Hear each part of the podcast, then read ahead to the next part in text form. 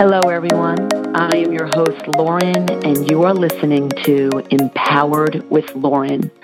So for all of you who have been tuning in to this podcast, you know that I created it for the purpose of women leading by example and being role models for our girls.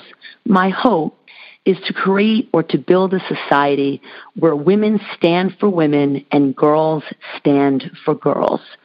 Joining us today is an amazing woman on so many levels, a woman who truly supports women and is an advocate for them around the world. Elaine Espinola is a multimedia broadcast professional. She's a television producer, a TV host, a podcast host, a speaker, spokesperson, and is an international best-selling author. She was also crowned Mrs. DC America in 2015. Elaine continues to promote the platform of empowering women through entrepreneurship and is an advocate for women and children everywhere. She is also an advisory board member for the nonprofit Touching Heart, and she is a trained speaker through the Northern Virginia Human Trafficking Initiative. Welcome, Elaine. Oh, my God, you've accomplished everything. How are you? And so grateful that you are joining us today. Lauren, I am so grateful to be here with you. And thank you so much for that very, very kind introduction. This is amazing. Thank you for having me. It is an honor that you are going to be with us, and you have done so much. And you truly are a woman that leads by example. And I always, on this podcast, we talk about what an empowered woman really is. And an empowered woman, to me, is a woman that celebrates other women's successes and or gives voices for women that can't speak for themselves. And whether that's for people that are in trouble or children, you are that person. And I'd love to talk about your journey. Yeah, I appreciate you saying that so much. And I have to say that kind of gave me the chills because it does speak so passionately to me what you just said, celebrating other women and using my voice to speak for those that don't. Sometimes in life, you just do things and you don't, this isn't a strategy or plan, right? But that is my truth. I find myself always using my voice for those that can't, you know what I mean? And when you say that and when you talk about it in that way, because I'm not here talking about myself walking around, hey, everyone, I love to empower women. But when you hear someone else say that, it gave me the chills because I thought that's exactly how I feel. And just real quick, regarding the pageant, I remember saying, and I do feel, and I say it all the time, it's not a competition. It's not a beauty competition. It's a celebration of women. Everyone out there celebrating ourselves. No one is prettier than one another. No one is more talented than one another. No one is more deserving than one another. We're all just celebrating being women. And that's what it was for me. And that's what it continues to be as I think about pageantry. So that's real quick about the pageantry, but I love that. Things to talk about. No, that's a powerful thing. And I'm glad you defined that. There's usually, sometimes there's a different connotation. And I think that's a truly special thing. It's about a celebration of women and coming together and bringing talents together. And then using that voice to help and inspire people that do not have a voice.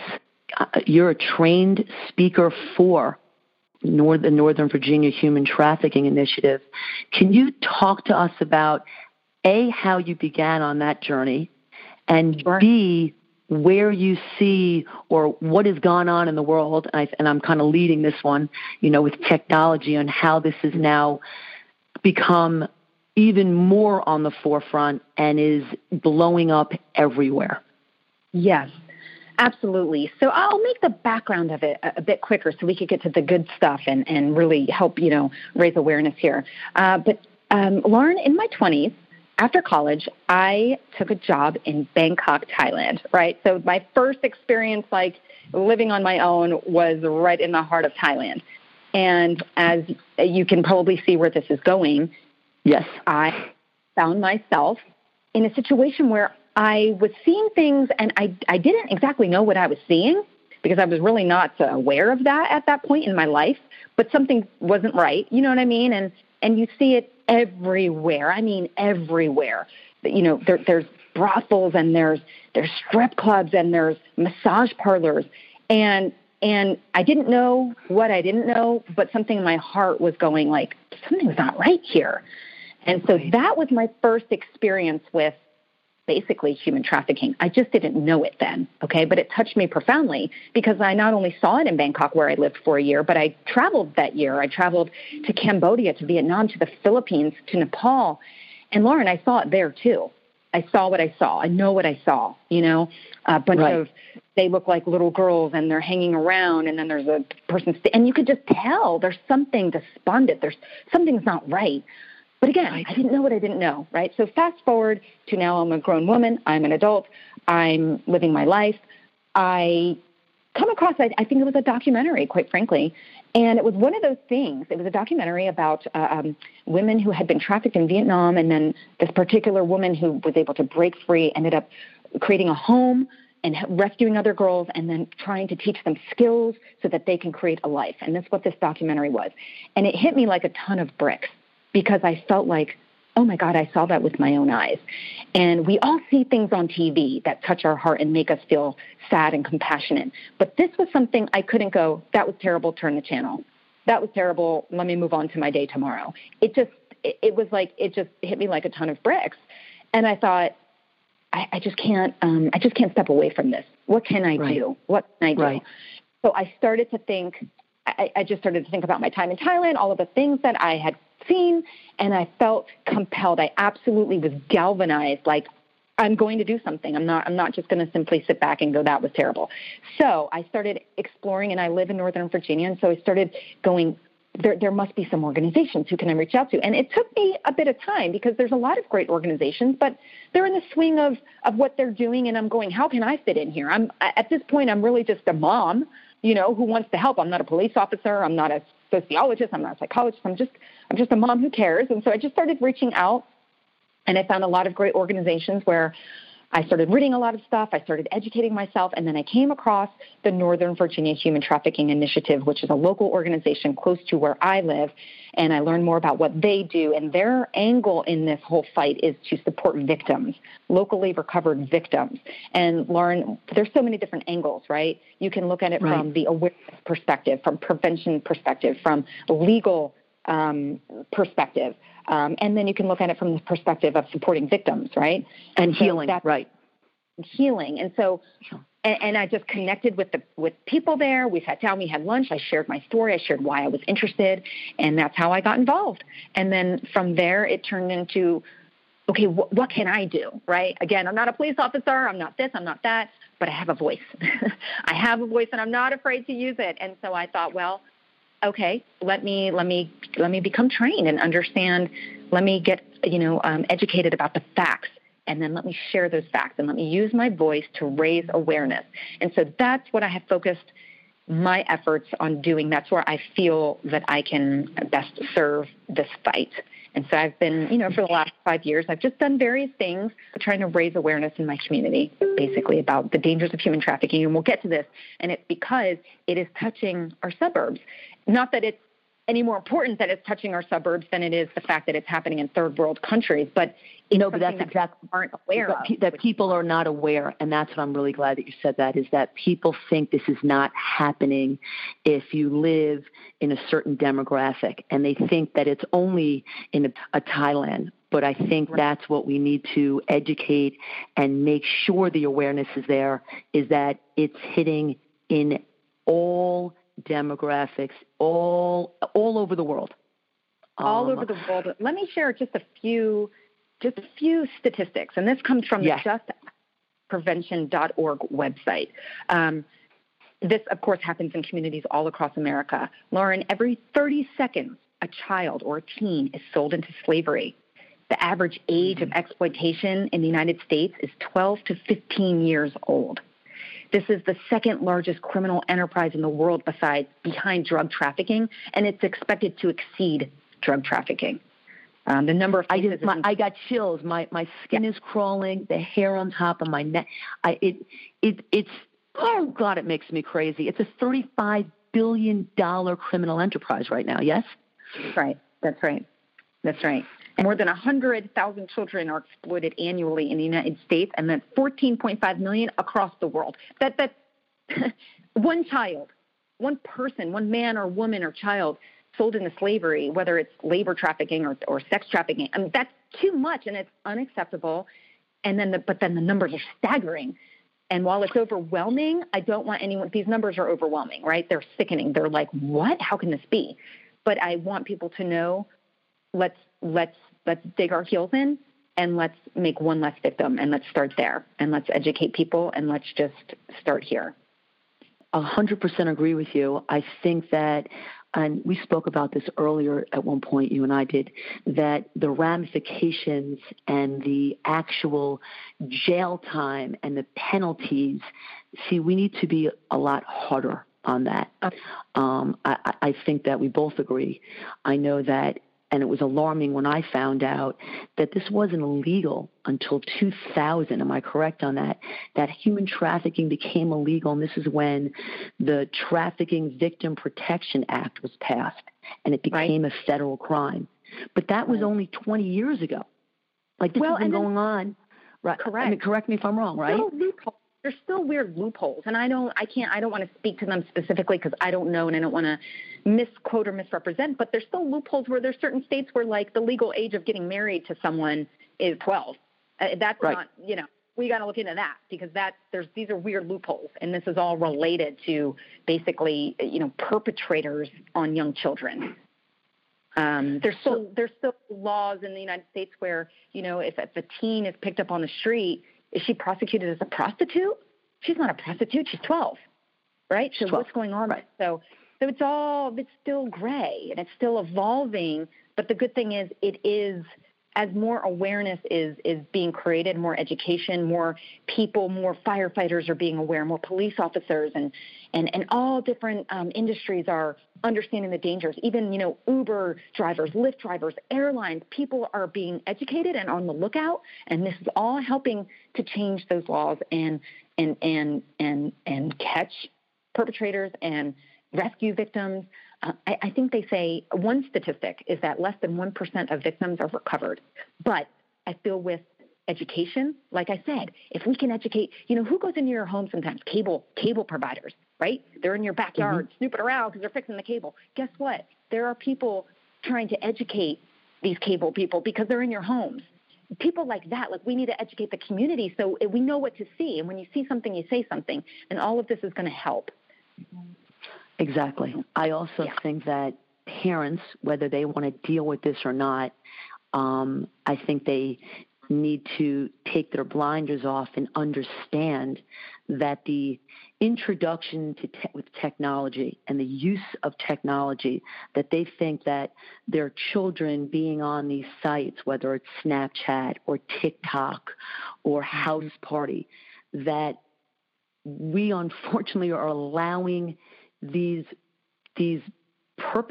predators to have access to our children and make it exponentially greater, make it so much easier for them.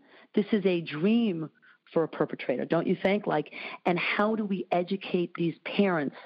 I know I was looking at some stats myself, and the missing and exploited children had it out that in 2004, there were 450,000 files of missing or exploited children. With the intro to technology in 2018, it went from 450,000, Elaine, to 45 million. 45 million. It's astounding. And make no mistake, the introduction to technology has absolutely catapulted this epidemic, because it's so much easier to get access to your child, right? You no longer need to be creeping around the corner. You can just be on the internet. So two things. If your kid is on an app, there are predators on those apps. Just know that. There are predators. 100%. 100%. Absolutely. So that's like the first thing parents need to know. So if you're going to give your kid a phone, a laptop, an iPad, whatever it is, and you're going to allow them to be on the apps, or even if you don't allow them, but they are, just know that's where predators are. Where kids are, that's where predators are. And every time a new app or a new platform or a new form of technology comes out and everyone has to have that, that also is where those predators have to have that because they know that's where the kids are. And so there's just no doubt about it that has, I think it's one major reason why it has become even more widespread. Because this is not, again, the white van, right? People think, oh, my God, kidnappers, traffickers, they're in the white van driving around, grabbing a kid. Yes, that probably happens, and that's unfortunate. But more commonly, predators are creating relationships and connections with your child, posing as someone that they're not. And they're smart, and they're savvy, and they know what they're doing. They're on a mission, and they're looking to create those connections. And then they're looking to create these like quicker relationships of trust. They're basically grooming kids online. They're adept at avoiding detection because, well, let's face it, some of them are just stupid, but some of them are very smart and they are very savvy and they're using it and it's a numbers game, right, Elaine? Like, so let's define to our listeners the grooming technique and what that actually means. Right.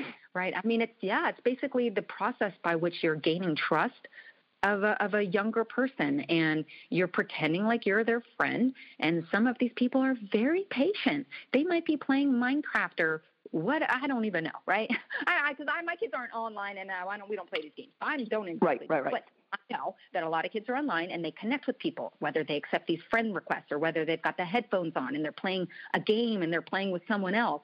Guess what? Just know that someone else is not always little Johnny who's 8. It might be big Johnny who's 48. 50, who's 48, right. And that's all the stories and all the research that I've been reading. It's, you see that an 11-year-old, a 12-year-old girl goes online, innocently puts up a profile, and there are certain words, and she'll describe herself. Remember, all these kids are putting their entire life out for everybody to see. So these creepy, disgusting these predators, they're looking for girls or boys that are showing that they're lonely or that they're not feeling happy or belonging with their peers, or they say their parents aren't understanding them. And so you have creepy Johnny who's 48, who's pretending to be a 13-year-old boy who is speaking to your 12-year-old daughter, and it's a numbers game where they do this to 15 other girls, right, Elaine? And so one or two of them are going to hit, and they have this longevity. They'll spend 6 months to a year doing this. Exactly. And I think our parents need to understand, our listeners need to understand that what you said before, it's human trafficking now. It's not just getting someone in a van and stealing them. It's also like sextortion. Right? Is that the word I'm using, right? It's sextortion. Exactly. Using pictures to distribute or blackmail these victims and then spreading their image. So I saw a crazy statistic that 42% of trafficked victims never even met their trafficker in person. Interesting. Right. It's online. Yeah. So, yes, we have the situation where they groom them, they become friends. There's situations, and there are way too many to even, to wrap yourself around, where they get the trust of the person, and then they think that they're in this relationship. She thinks your 11, 12-year-old thinks she has a boyfriend with this 13-year-old boy. After 8 or 9 months, he tells her to meet him at a mall or something. The parent drops them off, and you don't see your kid. There's that scenario. And then there's way too many scenarios also where he gets her, or she gets the 11, 12-year-old to show some pictures of herself, because he's showing pictures of himself, and this is what they think that they're telling them that they're supposed to be doing, and then blackmails the girl where whether I'm going to embarrass you and show you this, show you to your parents, your friends, and the girl starts giving or doing things in fear that something else is going to happen. Right. And Elaine, isn't that more the case that's going on? And parents have to understand that allowing our children to be on these apps. It's more than just saying, oh, they're not getting, their communication skills aren't right, they're not learning about life or experiences, they're only dealing with posts, and that perception's more important than reality. But it's so much greater than that. There's a huge risk for their lives. Absolutely. You know, a couple things. I spoke with a firefighter, actually. I interviewed him on my show. When I interviewed the executive director of Northern Virginia Human Trafficking Initiative on my show, Capital Connect, and the firefighter came on, and he was part of, as I mentioned, you know, trying to educate the community, right, so that it's not just parents on their own, right? It's the whole community looking out for these things. But what he had said stuck with me, and it's really common sense, but we don't always think of it like this. But, you know, we would never walk out of our home and leave our front doors wide open and leave our 9, 10, and 11-year-old in the house for 8 hours. We would never do that ever, right? That's not safe. Anyone can walk in our home. But if you let your kid on the internet and you're not basically hovering over their shoulder looking at what they're looking, right? Even if you're home and they're in their room on the internet, that's basically what you're doing. You're basically opening the door to anyone and everyone to have access to your child. And then the other thing, as you were talking earlier about, you know, children, they share their profiles, right? Whether, even if they're not on Facebook like the old people, right? They're on Snapchat, they're sharing their pictures, their thoughts, their this, their that. Predators, they're doing their homework. They're looking for those vulnerable people, or like you said, it's a numbers game. They cast a wide net and see what happens. They're patient, they're methodical, they're doing their homework. Just like if a burglar was going to break into a home, they're looking around to see which one is quiet, which one doesn't have a lot of cars. You know, they'll be nice and patient and go, that looks like the good home I'm not going to get caught in. But this one looks like, you know, too loud, too many people, dogs, this, that, right? So they're doing their homework. And so just know, you know, so we do want to talk to our kids about what are we sharing online? Should we even be sharing anything online? Probably not. But even if it's your profile, how old you are, this, that. But you're sharing your thoughts, you know, the little things about, you know, where you go to school, but your thoughts and how you feel. And, you know, the studies are showing that they're getting to know your kid, and you have no idea, right? Just like anyone can say, oh, I feel like I know your kids, I see them online, they're so great. You're going, well, so do predators, you know? Right, right. So just be aware. We've got to be cognizant. Knowledge is power. You just got to know. You cannot put the blinders on and not want to think about these dark things. We just need to acknowledge that that's the truth so that we can take action to empower our families.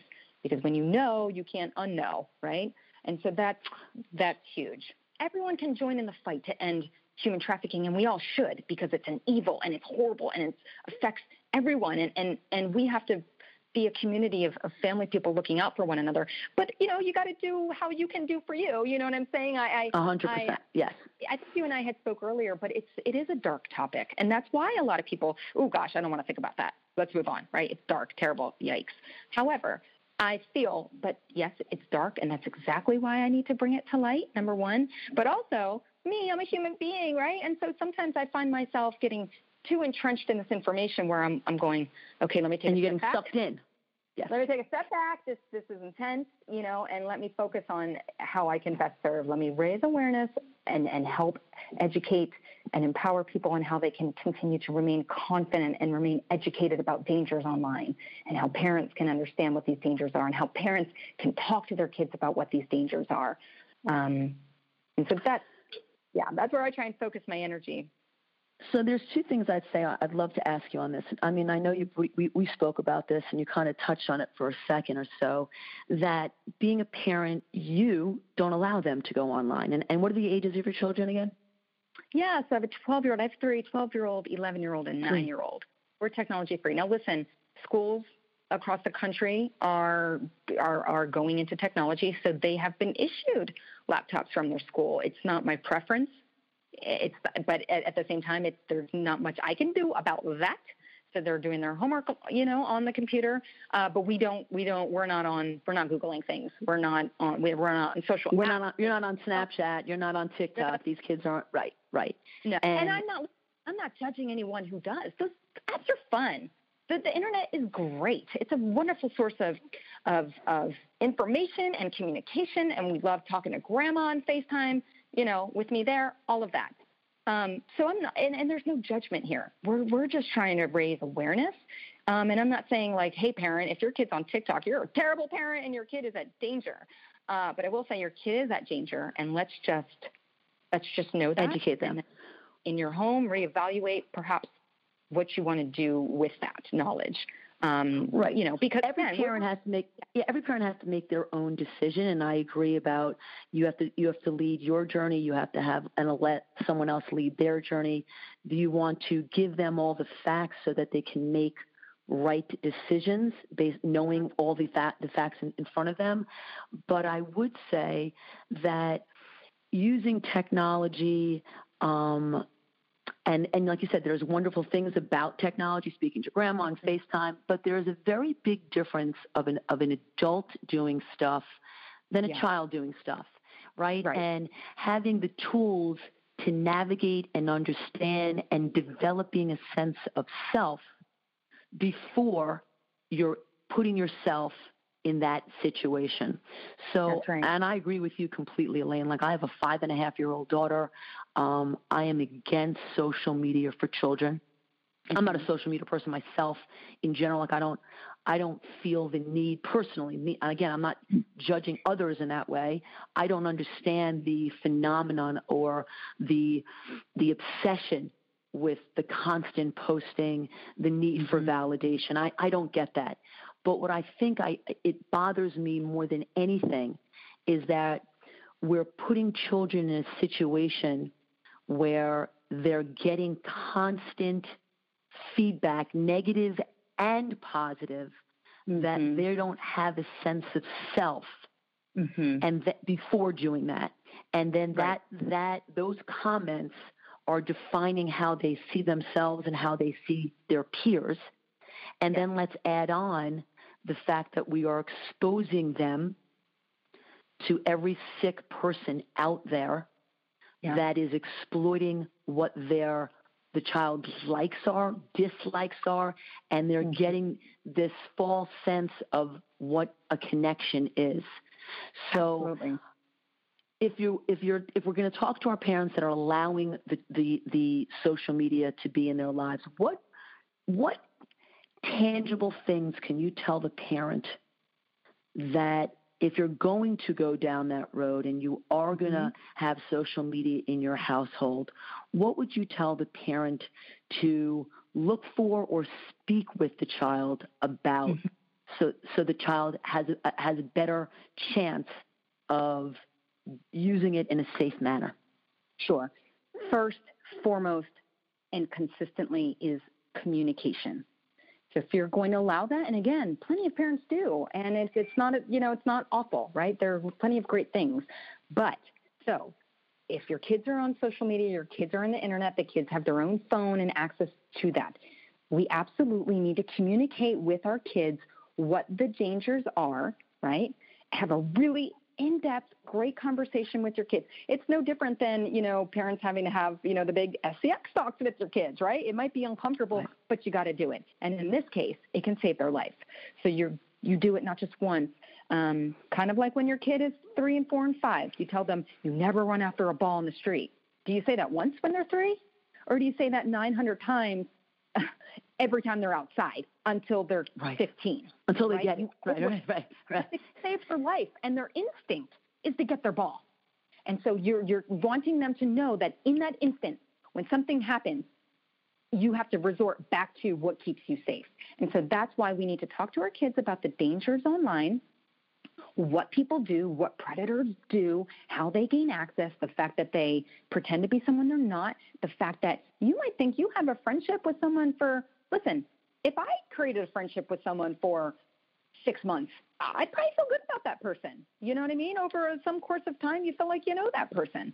And that's what, and you have to tell your kids, like, even adults can get scammed and duped. And adults do get scammed and duped. Right. But you're a child. Think of that. Think of how much more vulnerable you are. You're a child, right? And so you put it in a way that says, like, it's not you. You're not dumb. You're not a bad kid. You're not looking for bad things online. You're not trying to have inappropriate connections with people. It's not you.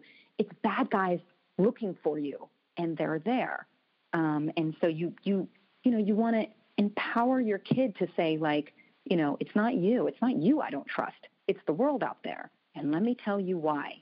And you talk about it. And then the second thing I always I do with my own kids, and I recommend people do it too, is that you role play those scenarios, you know, or and you have, as a parent, if you're going to let your kids online, it would be my opinion and my recommendation that you have rules. Hey, we don't accept friendships from anyone. 100%. And that's up to the parents' discretion. Okay, hey, maybe they do want to have a connection with the neighbor right next door, and you know for a fact it is the neighbor next door. I don't know. But the point is you have rules with your children about what they're doing online, and one should be that you're not accepting connections because, again, you don't know who these people are, and they can pretend to be other people, and they create false accounts. You let your kids know that, not just once, but 10 times. And kids don't always want to hear this from parents, right? They don't always want lectures from parents, especially when they're young and they're cool and they're 15 and, Mom, you don't even know what TikTok is. Why are you telling me, right? I get that. But you educate your kids in lots of different ways. It's you telling them. It's maybe there's a seminar at the library. And where I live, I constantly hear about these opportunities at the library, at the high school, places where you can bring your teen to, you know, learn more about it. I went and spoke to a Girl Scout troop. Hire someone to come speak to your Girl Scout troop. Or not hire, ask, right? Ask the volunteers. Right. I speak for them, so I speak. It's a great community. It's a very powerful community. So find ways to constantly get this message to your kids so that they're hearing it from so many different places. So now that's what's in the back of their mind when they think about the internet. You know, just like, listen, when a kid thinks about themselves in a, like, tell your kid, hey, how would you feel if I dropped you off in New York City, drove away? What feelings would you feel? What, you know, they'd say scared, overwhelmed. Some kids would say, great, thanks, see you later. No. That's right. I'm glad you feel great. I'm glad you're a confident kid. Well, let me tell you what exists.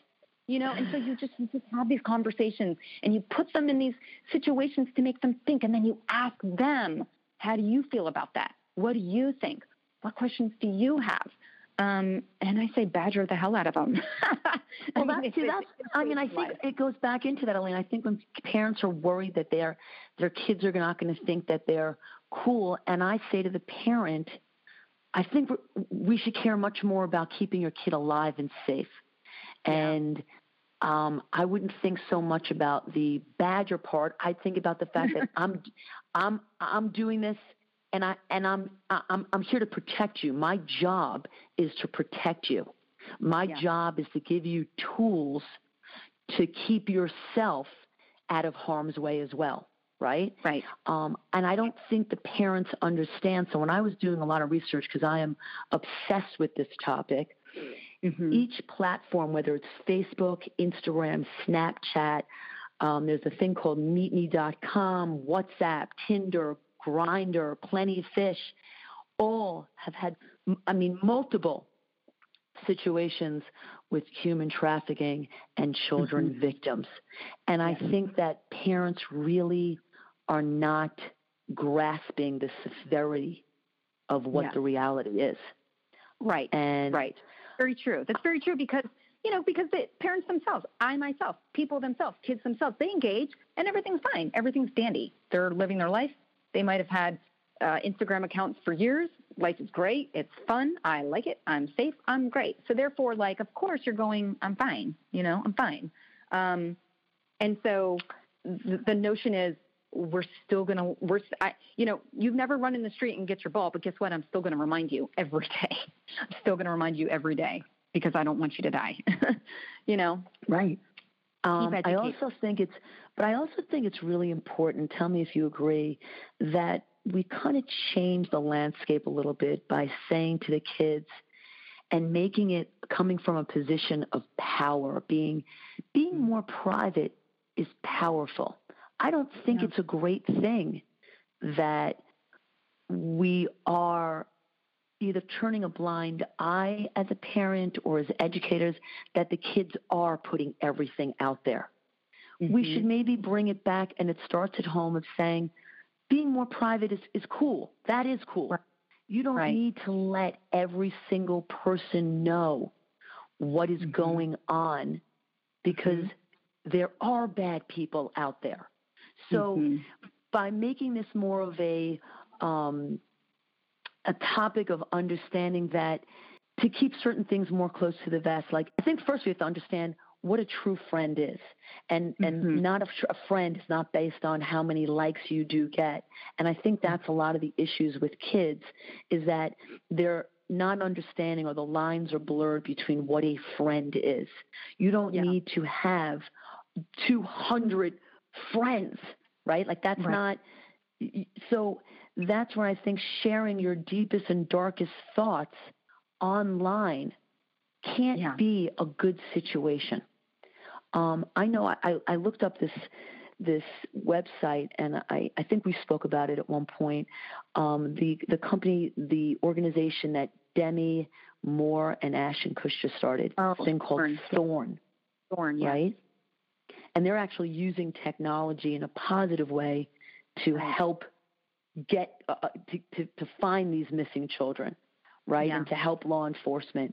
But when I looked online, it said 63% of the children that Thorn had encountered that have been victims of human trafficking have met their predator online. That's 63% of the children who've been involved in human trafficking. And I think it's all stemming, like we talked about, that I think we really need to put the emphasis on getting the child, if you are going to use these apps, to be more private. Yeah. And I think the biggest thing you said is there's no reason to accept outside friend requests, that you keep it insular with the friends. You know, like we talked about this, you and I, a couple of weeks ago, about old school. If you were dating somebody, they had to come and meet, kind of like your dad, right, before you were able to go out. Right. Remember those days? Yeah. So what do we think about talking to the parents about saying and explaining to the children that you want to know who they're speaking with? You want those people to be approved in their network. Yeah. Let's take away the access to these sick people that are roaming and checking out our children. Absolutely. And hey, I would even take it a step further, and I don't want to deviate from this conversation, but you know, just like with little kids, when you don't want them doing something, do you constantly just say no, no, no, no, no, or do you just, you know, distract them or introduce them to something else, right? When you want them to stop doing that. So here's my thought, and again, I don't want to deviate too far from this conversation, but let's just get our kids active. Let's engage their life in other ways. Let's get them more involved in the sports and the walking and the outdoor stuff, so that they're not always sitting around on the phone. 100%. Elaine, and I agree completely on this. So yes, we can talk all day long, and we should talk all day long about the dangers that exist online. I'm telling you, parents, please have this conversation with your kids, not once, but 10 times. Do it frequently. Do it lightheartedly. Do it seriously. Just do it frequently. Give them real statistics. Educate yourself. There's so many great resources online. Common Sense Media is a great organization that helps create what they call, I think it's called smart digital citizens, because their whole mission is that they're saying, listen, we realize the internet is here. As I said, schools are handing them out. So that's out of my control now that my kid has one. So how can we empower kids to make smart choices? Because we can't always prevent them from being on a computer. I cannot prevent my kid from being on a computer at school because it's there, right? It's given to them. So how can I now educate them to make their own smart choices? So that's another angle to it. And then outside of that, keep having these conversations, keep educating them, and then, hey, maybe we just get them off their phones in general, right? Let's build experiences, right, and do activities. Let's not play online. Let's play outside. Let's go outside. What sport do you love? Do you love arts? Do you love crafts? This stuff doesn't have to cost $1 million. We can go to the library together. Just, you know, let's just build stronger, real, true, personal relationships within our families and within our communities and with friends and outside and less online. My kids aren't online, and guess what, Lauren? They don't miss it, even though they don't miss it. They don't know it. It's not their habit. They're fine. They do other things. And you just made a good point.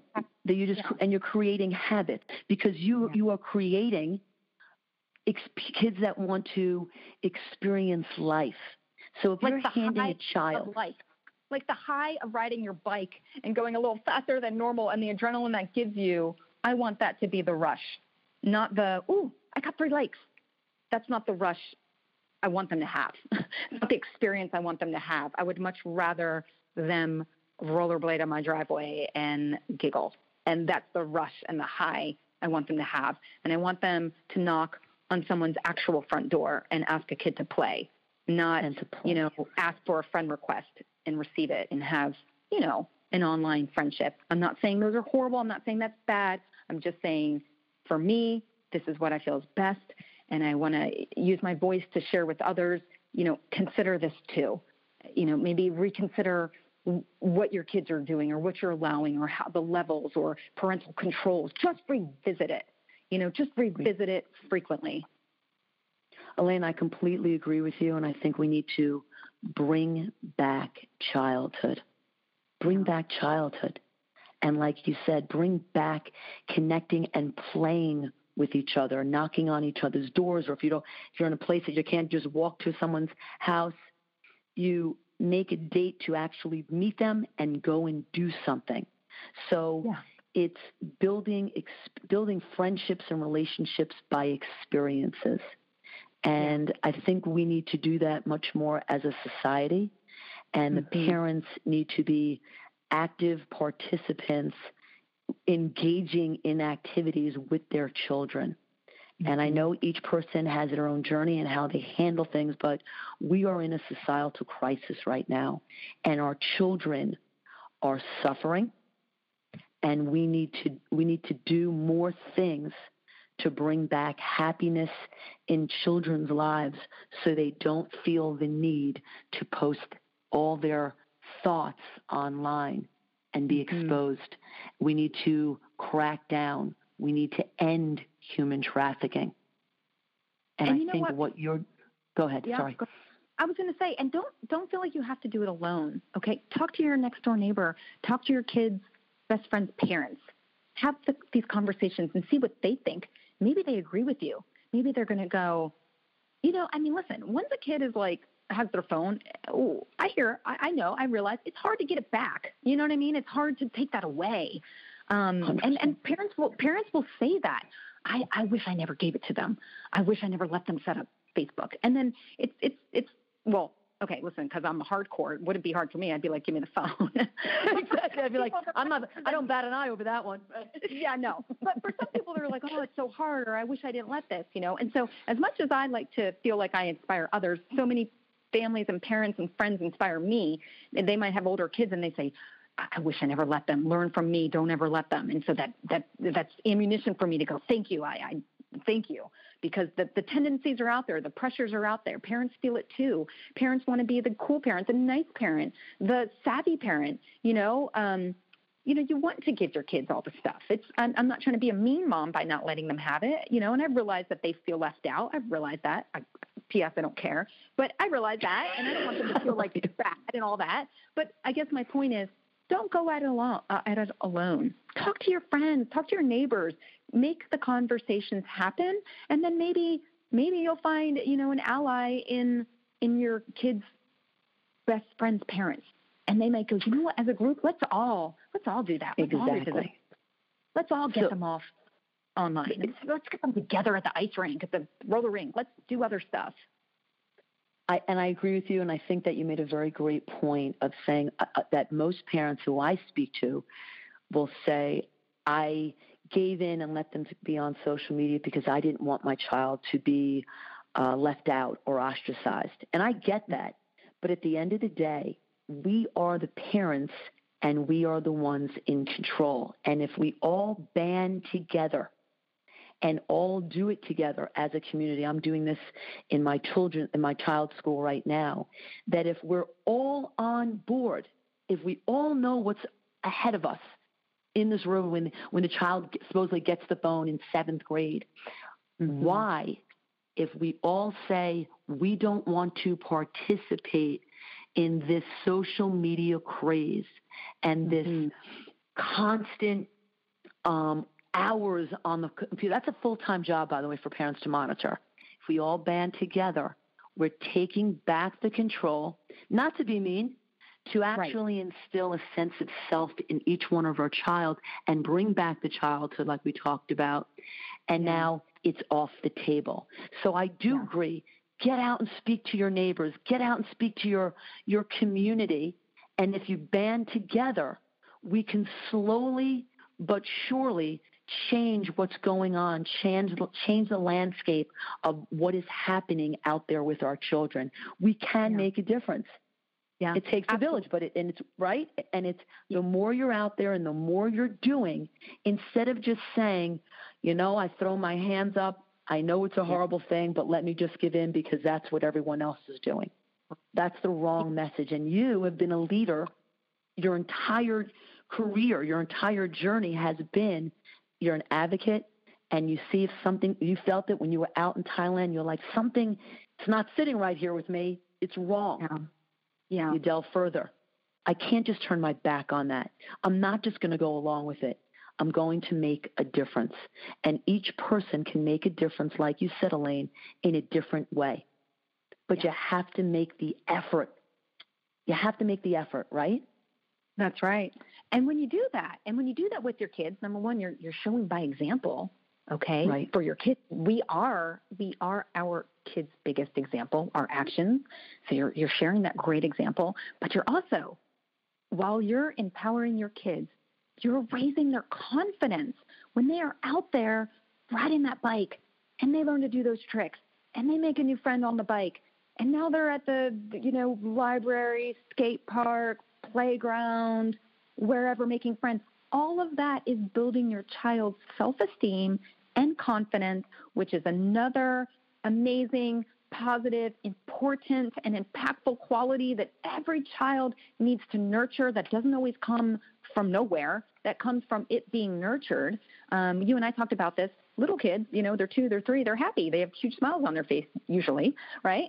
And then something happens. Life starts chipping at them. Doubts and things and people and comments and life, right? And so it's really so important that we build them up, their confidence and their self-esteem as another, leads them to success, propels them to do bigger and greater things because they're confident in themselves, but B, it shields them from those vulnerabilities that predators are looking for. Yes. No different than a bully. They're looking for that kid who's kind of quiet and downcast, maybe alone, insecure. Predators, like a bully can spot it on the playground, a predator can spot it online because they're smart and they're savvy and they've done this before and they're looking for it and they know what to look for. And so we want to build our child's, that's a whole other thing, right? In addition to educating them, getting them offline, talking them, parental controls. How about also very strategically and importantly and focusing on your kids' self-esteem and confidence for all of those great reasons. That's just another number. I think that's pretty much, that's the foundation. I mean, we talk about building a house. You want the strong foundation or the house is going to fall. That's the foundation before we do anything about getting online, not getting online, building the self-esteem in each child. 100% agree with you on that. Elaine, your journey is spectacular. Let's veer off onto another topic. You're an international best-selling author. Talk to us about how you got there, what inspired you, and tell us about this book. You're so kind. Thank you for sharing that. I'm the kind of girl, when an opportunity comes, I'm all over it. I usually say yes and figure it out later. And maybe that's because I'm a confident woman. And when I say that, I'm not saying that from an egotistical standpoint, right? I don't think I'm all that. That's not what I mean. I'm simply confident in who I am, my flaws and all, my imperfections and all. I'm just confident in who I am. And so when I say that, I say this opportunity came around to be part of a book, and I had been thinking about it anyway. I felt like, man, I've traveled the world, I've lived abroad, I've done this pageant, I've learned a lot about myself and others, I feel like I have a lot to say and to share, and I kind of want to write a book.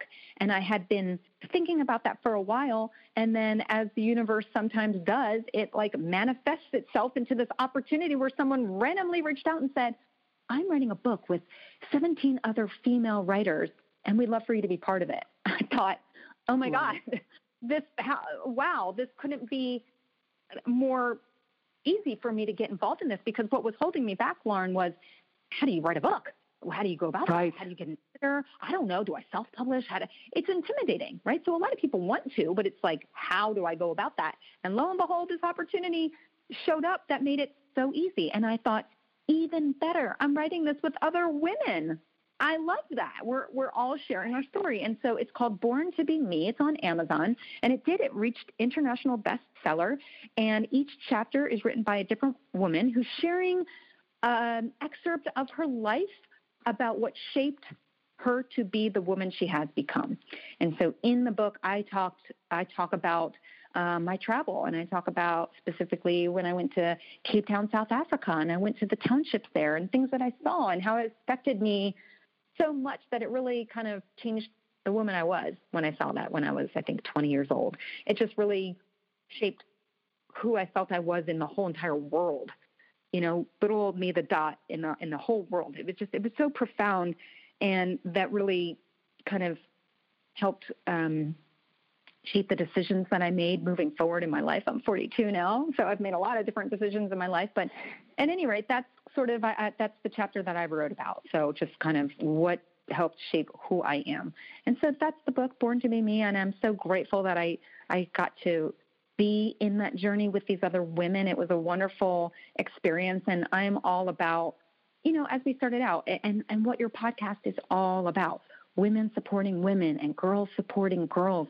I think it's beautiful and wonderful and awesome and empowering, and I put myself in those situations every chance I get because it lifts me, it propels me forward. It lifts you up. Yeah. I want each one of our listeners to know that when someone made an introduction for us, and when I picked up the phone, the first thing that you reached out in an email and you said, Lauren, I cannot wait to speak with you, like immediately. And when I picked up the phone and we talked, within 1 second, your energy and your openness, it was such a breath of fresh air, because there are so many women, unfortunately, that are riding on this platform of we empower each other, and yet they don't live by example. So they're doing it a lot for PR, I would say, right? And then if you reach out to them or something has gone on, then they really don't want much anything to do with it. It's all about what it looks like on paper for people to think of their image. You truly are. You talk the talk. You walk the walk. And I am grateful that I have you in my life as a strong woman, and a woman that actually really does want to see other women do great. And that to me is power, because you are truly a beautiful woman. I mean, you're a spectacular look at, you have to say, and I'm saying this with all respect, and I really mean that. You're beautiful inside and outside. And every time I've spoken to you, I've hung up the phone with a smile on my face. And I want to thank you for that. Thank you for being a girl's girl and a woman that celebrates other women. Thank you for that. Thank you, Lauren. Thank you for sharing all of that. If you could see me, I know we're doing this audio podcast here, but I'm blushing. So such kind words. They really touch my heart. I'm grateful to know you as well. And then I encourage every woman to find other women, reach out just like Lauren and I reached out. We were introduced by a mutual friend, and, you know, make those connections with other women. It will lift you up too. We need that. Thank you for saying all those kind things. I feel the same about you. Thank you. Thank you. And thank you for being here. Thank you for talking about your journey. Born to Be Me. We need to all go get that, read it. Having 17 women, probably all fascinating, talking about a journey that they've been on or what has inspired them. So let's all get that, Born to Be Me. I will always be following your career. I know that your show is on hiatus and hopefully it's coming back. Do you want to say anything about that? Yeah, sure. Please. You can follow me on Instagram to see what I'm up to. The show is called Capital Connect, and I basically highlight people and organizations that are making an impact in or around our nation's capital in Washington, D.C. area. And then I host a podcast for the Better Business Bureau called The Bistro, and you can check that out as well. But yeah, please feel free to follow any of those if those interest you. And I encourage everyone to think about the things we talked about regarding human trafficking. Just do a search, and you'll find lots of great resources. But educate yourself, and then educate others. Just use your voice. Have conversations over coffee. You know, they don't need to be dark, deep, and horrible. They can be hopeful and uplifting and informative. I love that. Thank you for everything. Elaine, thank you so much for joining us today and sharing your journey. And most importantly, thank you for always having a voice and speaking for women and children who do not have a voice. We need to end human trafficking. And parents, we need to know that in every chat room our children are involved in, if they're on social media, that predators are there and lurking and waiting for them. We do not want to give them access to our children. Be mindful. So to all my listeners, some of you have asked how to be notified when new episodes have aired. You need to make sure notifications are turned on in the settings of your podcast app. And in addition, in the Apple Podcast app, make sure that you tap on the podcast notification setting. And in the next screen, turn on notifications for this particular podcast, Empowered with Lauren. Either way, please check frequently since new and empowering episodes are recorded at least twice a month. I am wishing all of you a very healthy, happy, amazing day filled with light and peace. Until next time.